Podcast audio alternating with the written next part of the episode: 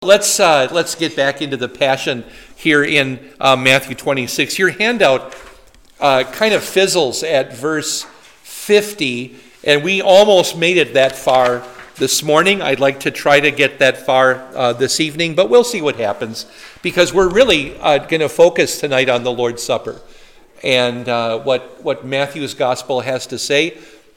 And but let's get there first with Passover. And I'm just going to remind those of you who are new, on the screen, we're following the Evangelical Heritage Version, the EHV.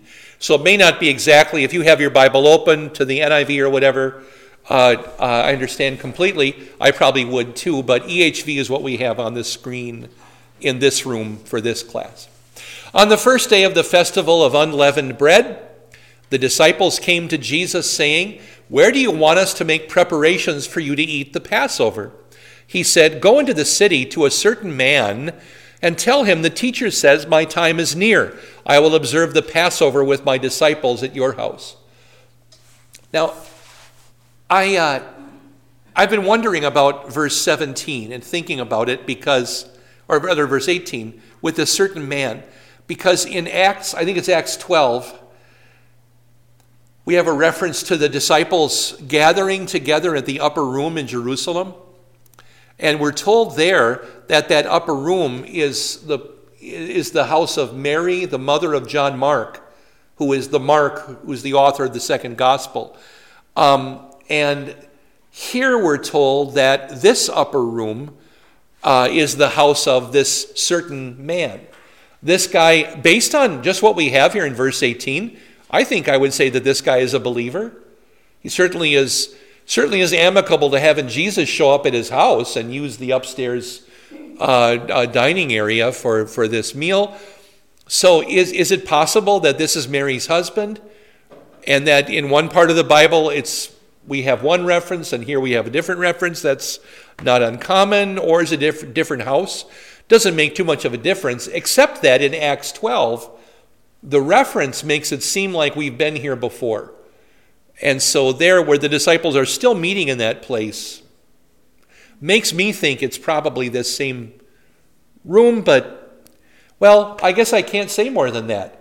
And I certainly don't want to come down and say it has to be one or the other, because there's nothing but trouble when you head down that path. So if the grammar doesn't tell me, if the scriptures don't tell me, that I'm going to leave it alone. Fair enough? All right. Now, easy verse to read, hard verse if you're the one who has to do the preparing. 19, the disciples did as Jesus commanded them and prepared the Passover. Well, when's the last time you cooked a meal for 13 people? You know, it's been a while for some of us. There's an awful lot that goes on to a Passover meal that's not even just a normal, where if I'm cooking at home, and I realize, oh, we're out of French fries, I can substitute something else. There's always instant potatoes, or whatever. But for the Passover, there's very specific things going on here. So you tell me, what do you know of the history of the Passover? When did it happen? What was going on? Marcia, your hand almost went up.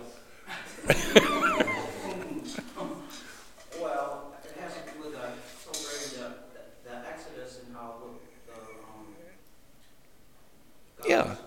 Angel passed over the houses of all the... Oh, exactly. Well, you've hit the two most important points, where they were, when it was, and what the angel did. Yeah, excellent. So they had this. What was the main dish?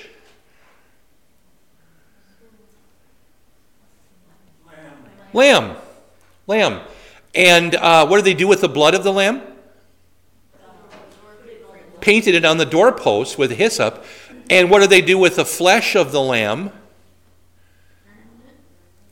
They roasted it and ate it. So already in the Passover account, we have the answer to the almost perennial catechism question, how come with baptism there's one element and in the Lord's Supper there's two? Why do we have two things in the Lord's Supper?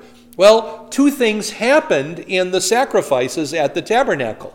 The flesh of the sacrifice was put on the altar, and there it was either roasted or it went completely up into ashes and smoke. With the Passover lamb, it was just the roasted part. And of course, in the actual Exodus account, they don't have a tabernacle yet, so they just roasted it in their own homes. But it would later be roasted as a sacrifice. It would be inspected and all that. But the flesh, the body of the sacrifice, one thing happens, and we'll talk about that in a minute. And then the blood of the sacrifice, something else happens, right? So the body went there, and then yum in here. Forgive the technicalese. And then the blood, though, got poured out, right, for the forgiveness of sins. So Jesus treats those two elements differently in the Lord's Supper as well. Well, there's more to the Lord's Supper with regard to that ancient meal. And I've done Passover meals here. I've led them few times at St. Paul's, 4 or 5 times in my 20 years here. I did it as a vicar for the very first time. This is a typical Passover. It's called a Seder plate. Seder is a service. There will be these 6 items, but today in modern Passover plates, you'll sometimes see a 7th item. Most commonly, Jews today will add an olive, just an olive. And what does an olive branch signify? Connected to Christ. Well, no, and worldwide, an olive branch. Peace. So why would a Jew put an olive on a Seder plate? Well, because in Israel and Palestine, it's like a little prayer for peace. So they include that with the Seder plates very often. These things are on your sheet. I have the names of them and what they often are. Carpus will either be regular romaine lettuce or parsley leaves.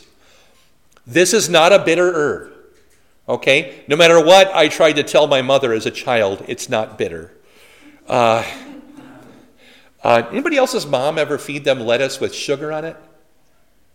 That was pretty common in my household as a child. Mom would give me lettuce and then give me sugar. Actually, I think Mom probably tried to put sugar on everything for me as a child, and which maybe explains my dental bills these days. But anyway, carpus is not a bitter herb. Carpus would be parsley and would be a vegetable signifying hope and renewal, something like that. That's the significance of the carpus. Let's all say carpus. Carpus. Very good. Not the thing under your feet. It is the vegetable. Then we have charoset. We may as well all say that too. Charoset. And the one below it is chazeret. Chazeret. They're a little bit different, but get that going.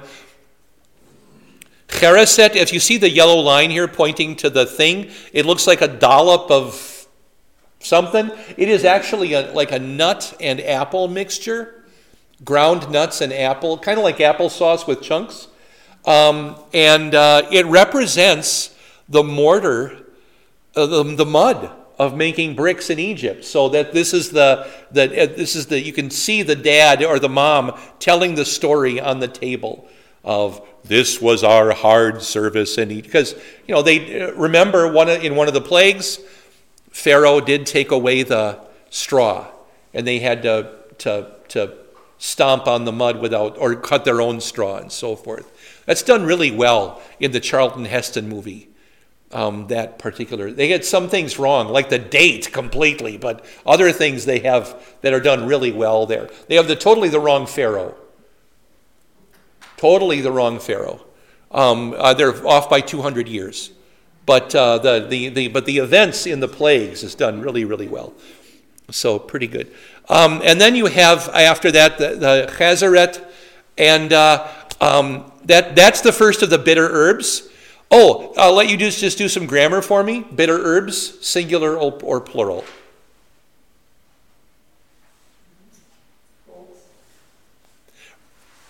But just to be sure, we're going to call it plural. So there are 2 bitter herbs on the plate, just in case. That makes sense? And in deference to my friend, I will not say bitter herbs, but bitter herbs. So chazaret there is clearly some kind of an onion or a leek, right? In this case, although I've seen a Seder plate with an actual just clunk, big old yellow onion on there. Just the very same kind that my basketball coach made us eat raw before games.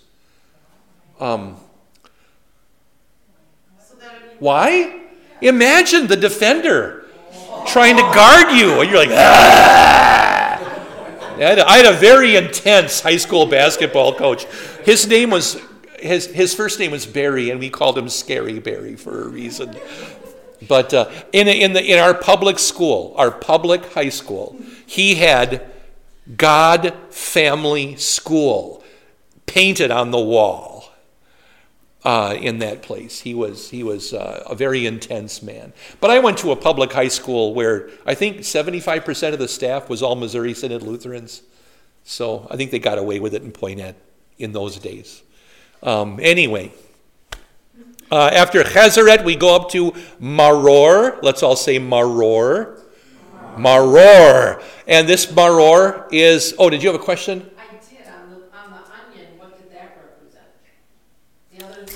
The onion down here. Yeah. Well, the same as the Maror. The harshness of slavery is what the bitter herbs are. Yeah, they're bitter lives. They're very similar. Maror is simply horseradish. That's an actual hunk of horseradish rather than a dollop? Is that what I would call it if it was a spoonful of a tablespoon of horseradish? Actually, an eighth of a teaspoon would be too much for my palate, but yeah. I'm not a fan of horseradish. And then we get to the next one, which is, it's pronounced bayitza, so that diphthong is not a diphthong, it's two separate vowels. Bayitza, which means, you tell me what that thing is. Absolutely, that's a brown chicken egg. That's a good old farm chicken egg. And they did it one of two ways. They either hard-boiled it or they roasted it. I would be scared to try to roast an egg. Well, that would be my concern. Even if you put the oven on 200... or something, it would kind of take all day.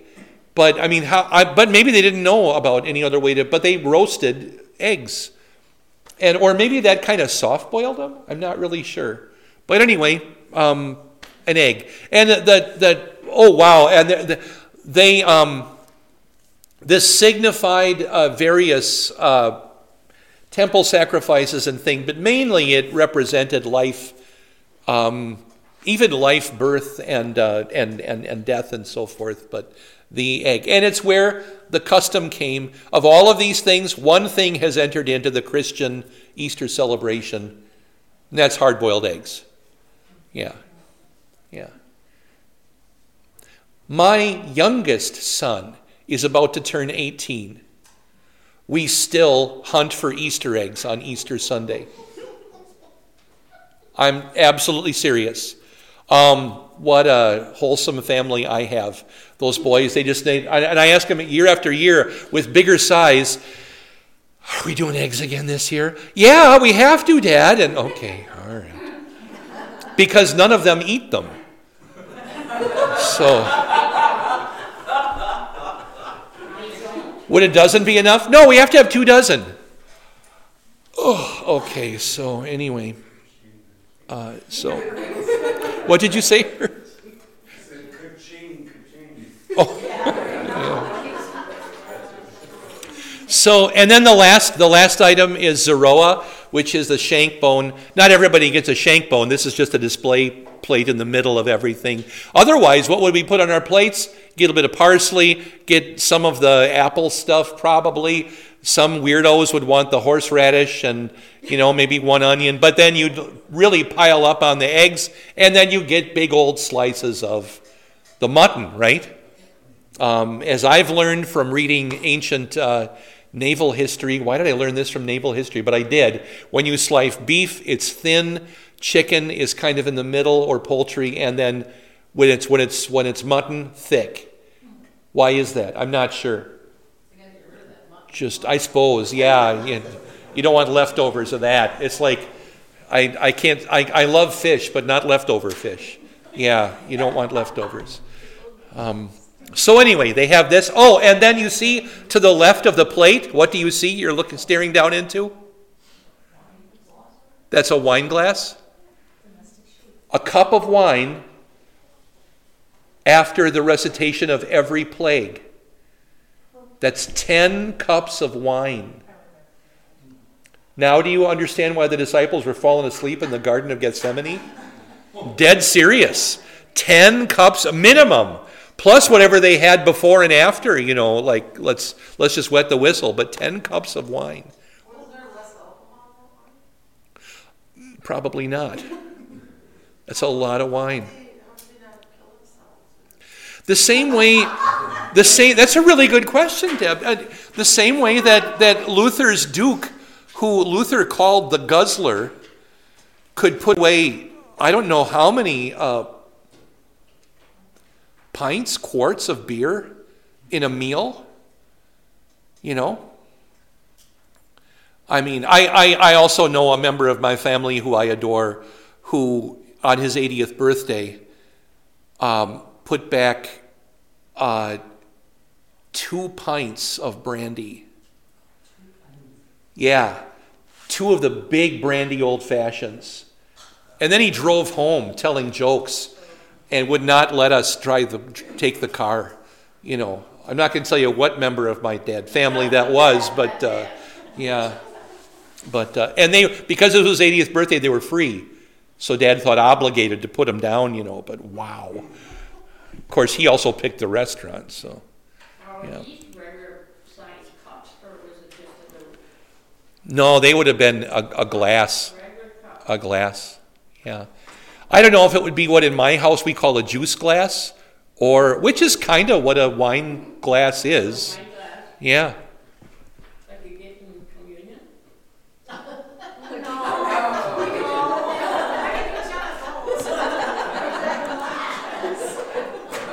The first couple years of my ministry in a congregation I've served, there was a woman who would try to grab the chalice away from me.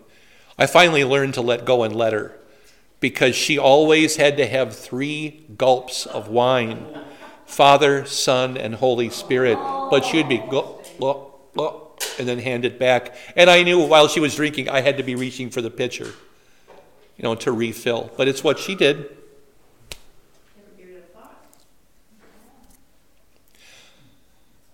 When evening came, Jesus was reclining at the table with the 12. Are you familiar with the People's Bible commentaries? The originals had white covers. All of them were illustrated by the same man who died in 1899. His name was James Tissot. This is his painting of the Last Supper. He said when he was asked about this, you know, they're all here. They're in the painting. They're all reclining in the painting, except maybe Jesus. It kind of looks like maybe not so much, but they're kind of twisting. The guy on the right is kind of turning over, like he just woke up or something. And and he said it's hard to do that in a painting to get a decent frame of the disciples and have them all reclining on the couches. And he kind of did his best here. I think very likely it wasn't anything like this, but it was maybe more of a U shape, and they were all over the place and maybe kind of laying over each other. That, for one thing, these dining couches are not nearly long enough. They're more like recliners than dining couches, which would have been those big old, I think of it as the Cleopatra chair, where it's like a round curly on one end and just a long chaise longue, is that how you say that? I don't know. Yeah, whatever that is. But there they are. And forgive me, but does it look like there's a ceiling fan? I'm really sorry. I shouldn't have said that. This was done in the 19th century, and I don't know, but kind of like a ceiling fan there. Well, as they were eating, he said, "Amen, I tell you, one of you will betray me." They were very sad and began to say to him one after another, "Surely not I, Lord." You see the man who Jesus is reaching for there in the, is it more of a yellowish or reddish tunic there? That's Judas. We know it's him because they would have shared the bowl on the table. Their right hands would have reached for the same. Also on the Passover plate, there would have been a bowl, a shallow, I would think of it as a butter dish with salt water for either your fingers or your bread or whatever you would dip in there. Probably I would have done fingers to get them clean, but somebody would say how gauche, but mutton. I also want to point out that who, of course, is leaning his head on Jesus' shoulder there? John was, but critics in the late 20th, early 21st centuries really ran away with paintings of like this, especially the one by Da Vinci, but this one too, because, that person has such a soft face and no beard and long hair, therefore it must be Jesus' wife, Mary Magdalene, whatever.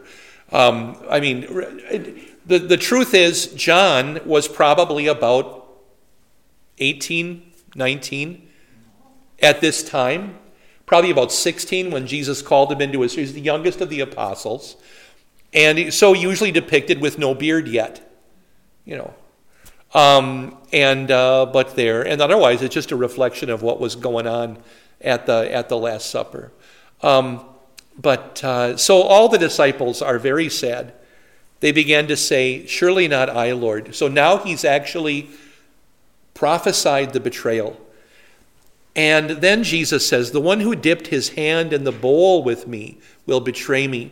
The Son of Man is going, just as it is written about him, but woe to that man by whom the Son of Man is betrayed. It would be better for that man if he had not been born." Which would be better, to never have existed or to suffer in hell forever? There's not much of a choice there. So Judas, who betrayed him, replied, "Surely not I, Rabbi." He said to him, "Yes, you are the one." Another gospel, not Matthew, says that Jesus also said, "What you are about to do, go and do quickly." Jesus adds that. Matthew doesn't. But my question is, why did Judas say this? He had already done it. He already has the 30 pieces of silver. He's already betrayed Jesus. Why would he open his mouth? Well, what's the old saying? Is it about murder? Murder will out. If somebody has committed a crime, often in people there is some kind of innate urge to in some way reveal it. If not confess it outright, but to leave, kind of leave a clue or something along those lines. And so Judas says, "Oh, not I."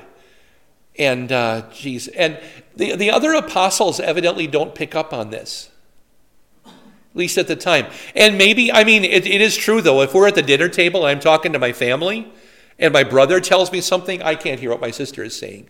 I'm not paying attention over here because of what's happening here. So maybe Judas said it quietly to Jesus. But why would you lie to Jesus? Then again, why would any of us lie to Jesus?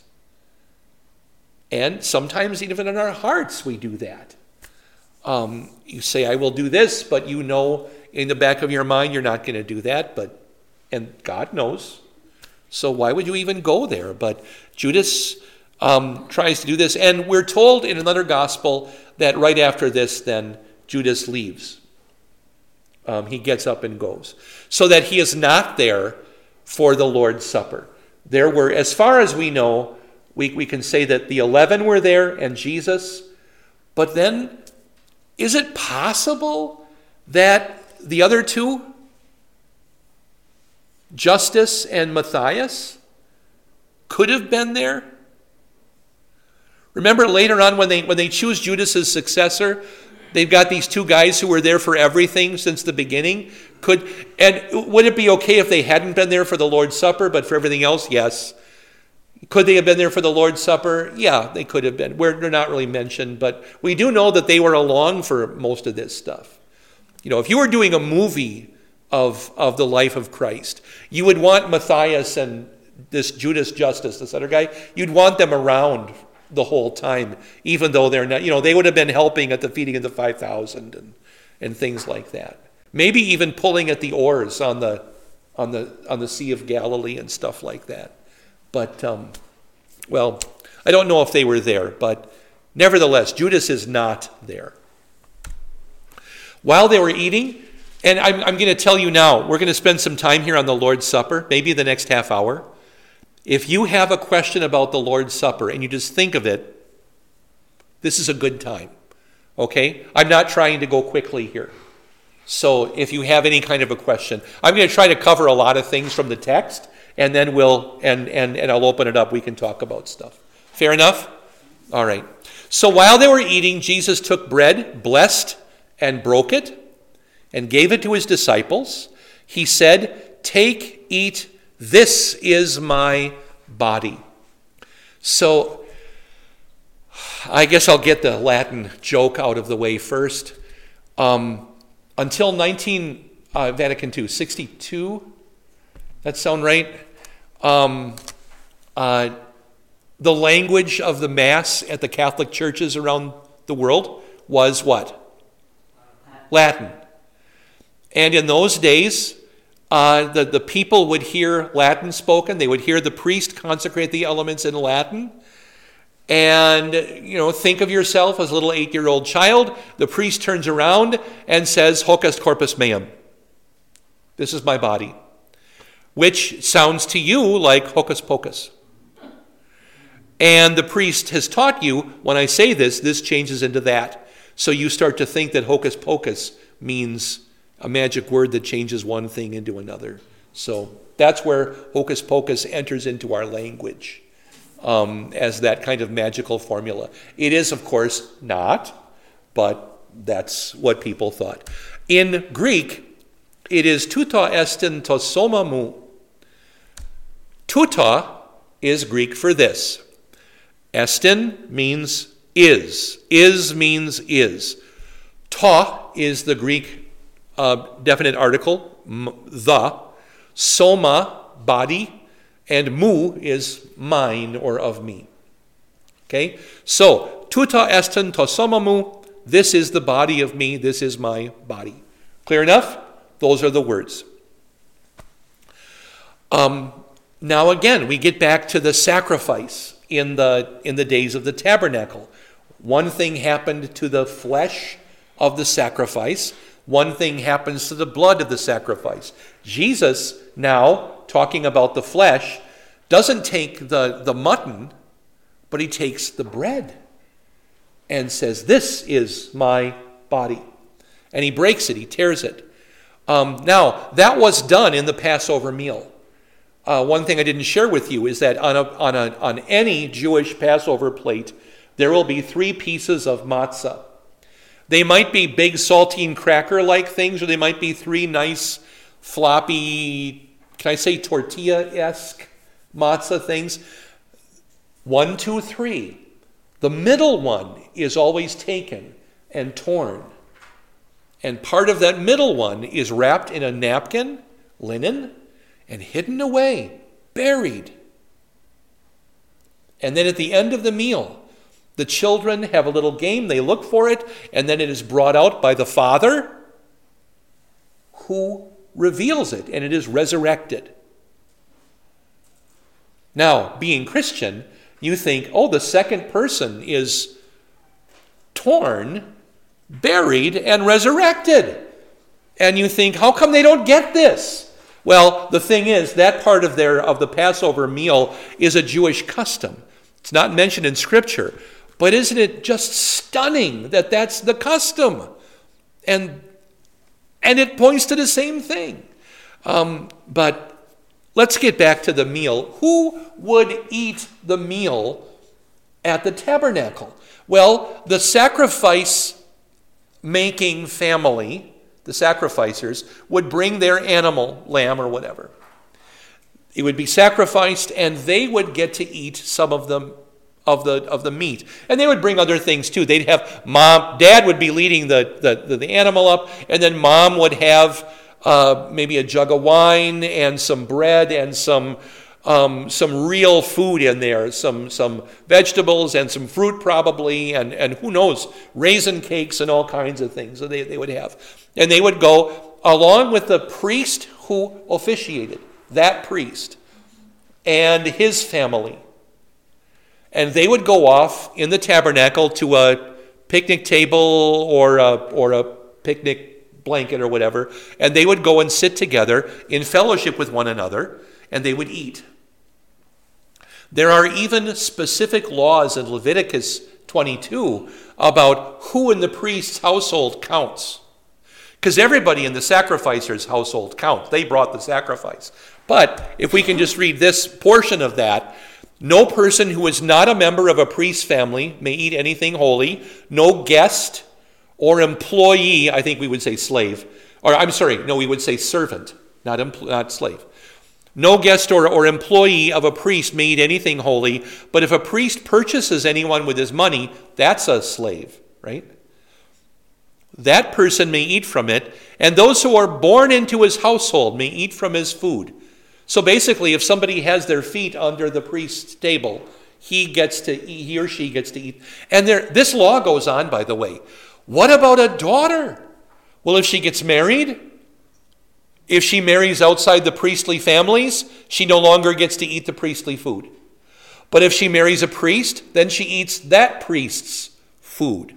Well, what if he dies? She comes back to dad's house and she may eat dad's priestly food. And what do you think? What if she gets divorced?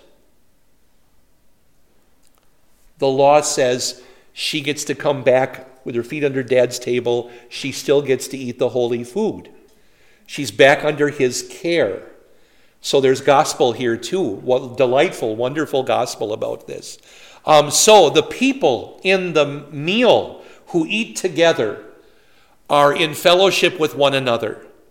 The priest who sacrifices and the people who bring the thing and everybody with their feet under their tables. So the disciples and Christ are in fellowship with one another. We come to the Lord's Supper, and the ministers who are distributing and the congregation who is receiving are all in fellowship with one another. This will all come up in 1 Corinthians 10 and 11, where that fellowship is a key part of the Lord's Supper. But here it's still a key part of what they were doing as well. Okay? And then they all get to eat together. In their culture also, the Lord would allow for a Passover. Your leftovers can be eaten tomorrow, but the day after, no more. And in a world without refrigeration, would we say, that's probably wise? How many times as a student in college did I poison myself by allowing the hamburger helper to sit on the stove overnight? You'd think I would have learned. Never mind. Let's just go on. You'd think I would have learned. Probably once a year. Terrible food poisoning. Yeah. Ugh. You've been listening to Invisible Church, the Bible study podcast from St. Paul's Lutheran Church, Newell, Minnesota.